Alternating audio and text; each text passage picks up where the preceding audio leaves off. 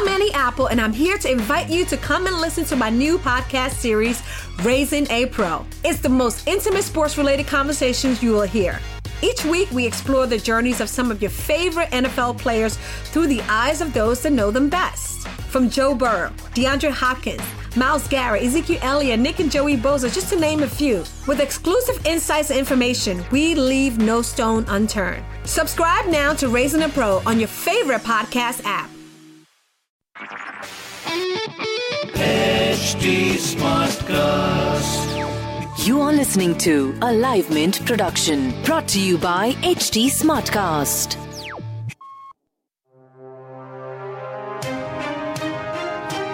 Hello, everyone. Welcome to another edition of Capital Calculus, the show which focuses on the intersection of politics and economics, something that is critical in democracies like India especially in influencing what the little guy gets or does not get.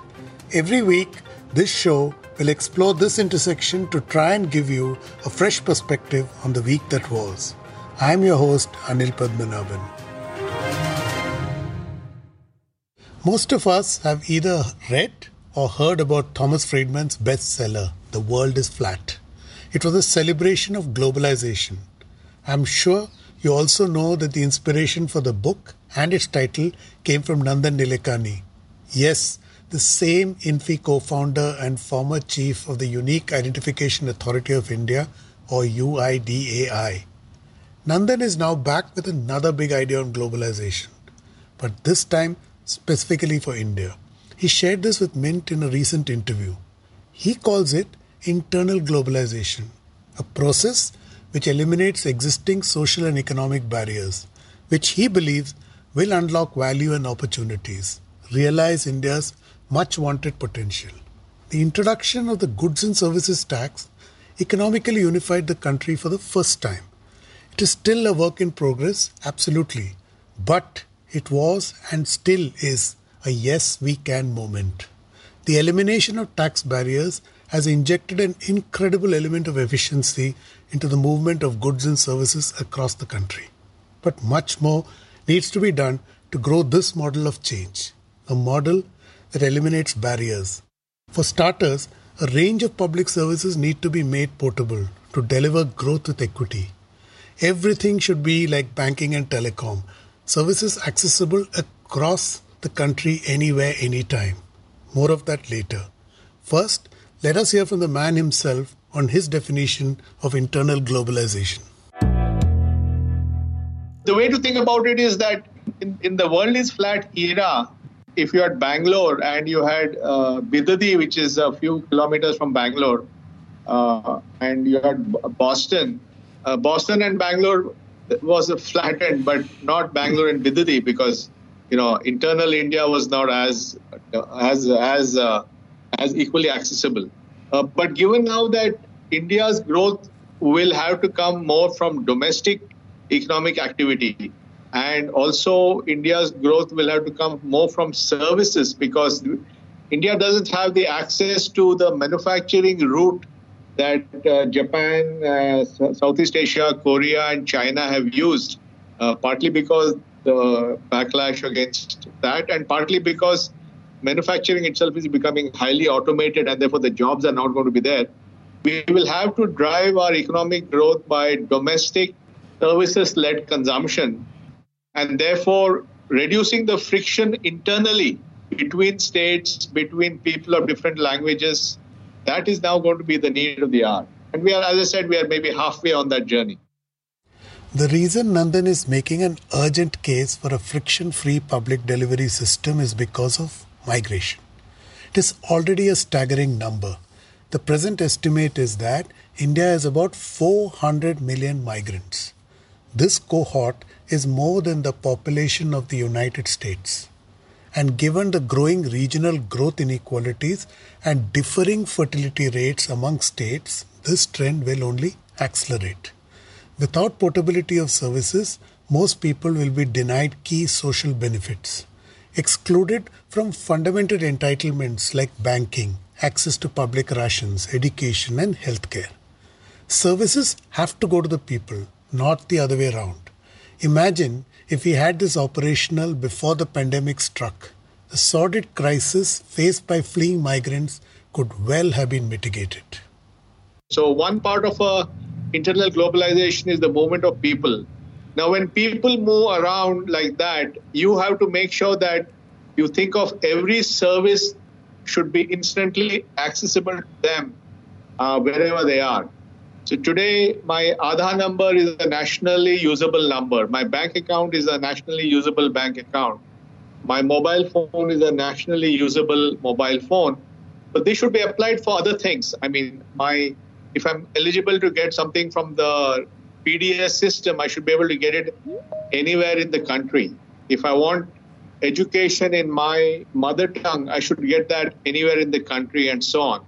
So we have to really reimagine some of these things so that people have access uh, everywhere. And all this can only be enabled through technology.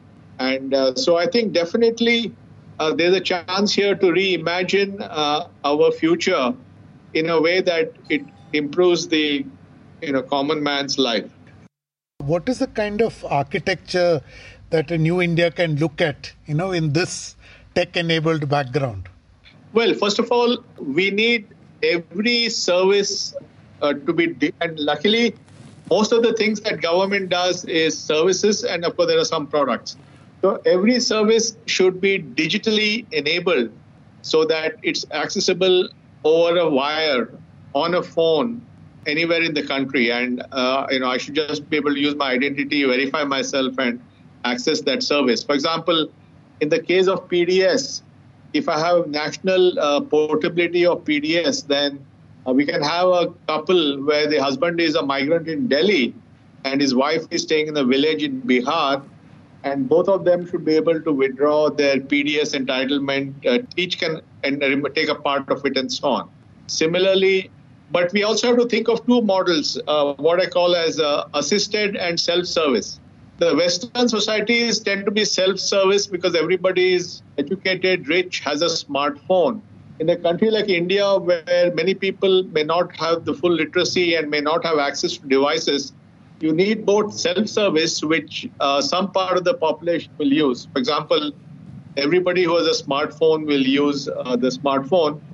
But you also need to have a way for people who have feature phones to access services and finally, you need an assisted service where somebody does not have a device but can go to a location and get access to his money or uh, or a certificate by authenticate themselves and asking for that. So uh, we need both self-service and assisted service at national scale and completely independent of where you are when you access that service.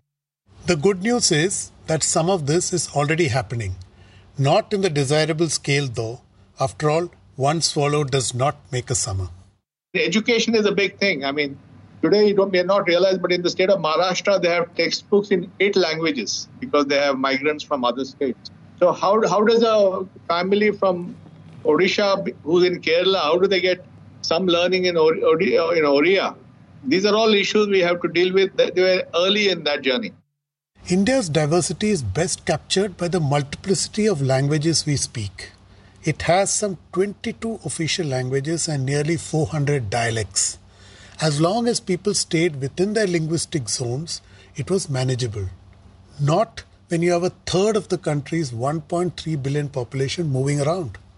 Yes, it is deepening India's diversity, but it is also increasing the complexity of delivery of public services like education. Nandan, the forever believer in the good power of tech, argues we already have solutions to overcome these challenges. We're going to have very multilingual states in the future. You know, you, today I believe if you, if you walk around the street in Kerala, you will not be able to recognize some of the languages that are being spoken there. It's not Malayalam, they're speaking Bengali or Assamese or Hindi or whatever.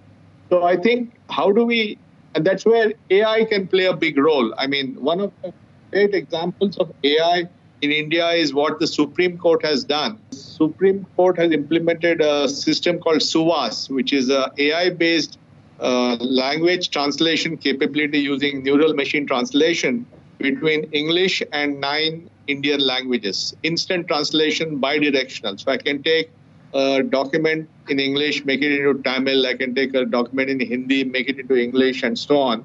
And most of it is automated using AI. And uh, this is a remarkable thing that the court has done. But this can now, that AI now, so this kind of machine translation, speech recognition, all using AI will allow us to improve the communication, both written and oral, between our people. For example, if, if somebody from uh, Bengal is a migrant in Kerala, these tools will actually allow him to uh, converse better with the local people in Malayalam. So, so I think AI and the, all these new things like speech recognition and neural machine translation are actually very, very good infrastructure we now have for also integrating our multiple languages. Imagine if we have instant translation. Teachers can speak in Malayalam, then neural machine translation can ensure a migrant student sitting in the class receives it in Odia. The good news is that the current government is convinced about the use of technology for development. It has already committed to the rollout of a one nation, one ration card which means the poor can access the public distribution system from anywhere in the country. On August 15th, Prime Minister Narendra Modi launched a similar initiative for health. आज से एक बहुत बड़ा अभियान शुरू होने जा रहा है और उसमें टेक्नोलॉजी का भी बहुत बड़ा रोल रहेगा We are launching the National Digital Health Mission today. Every Indian will get a health ID. It will be used to store all the information about their health something that can be used to access healthcare anywhere in the country. This will revolutionize healthcare. इलाज में आने वाली परेशानियां कम करने के लिए technology का बहुत सुविचारित रूप से उपयोग होगा प्रत्येक भारतीय को हेल्थ आईडी दी जाएगी। ये हेल्थ आईडी प्रत्येक भारतीय के स्वास्थ्य खाते की तरह काम करेगी। आपके हर टेस्ट, हर बीमारी, आपको किस डॉक्टर के पास कौन सी दवा ली थी, उनका क्या डायग्नोसिस था, कब दी थी, आपकी रिपोर्ट क्या थी, ये सारी जानकारी इस एक हेल्थ आईडी में आपको समाहित की जाएगी।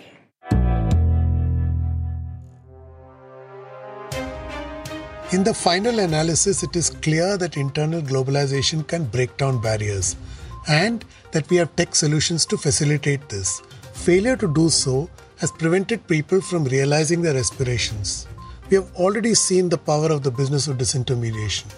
I'm sure you recall how difficult it was either to get a new passport or to renew one. The process encouraged middlemen and retail corruption.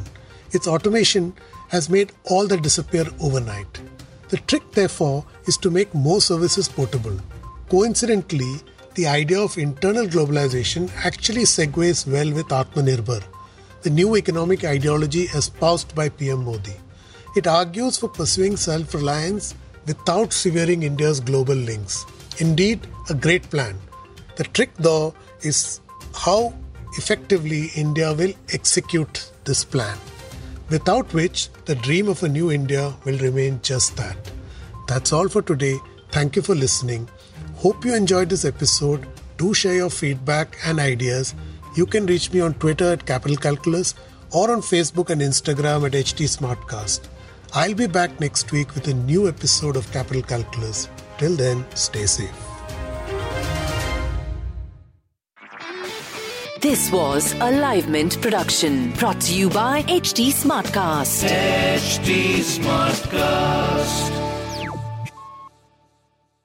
I'm Annie Apple, and I'm here to invite you to come and listen to my new podcast series, Raising a Pro. It's the most intimate sports related conversations you will hear. Each week, we explore the journeys of some of your favorite NFL players through the eyes of those that know them best. From Joe Burrow, DeAndre Hopkins, Myles Garrett, Ezekiel Elliott, Nick and Joey Bosa, just to name a few. With exclusive insights and information, we leave no stone unturned. Subscribe now to Raising a Pro on your favorite podcast app.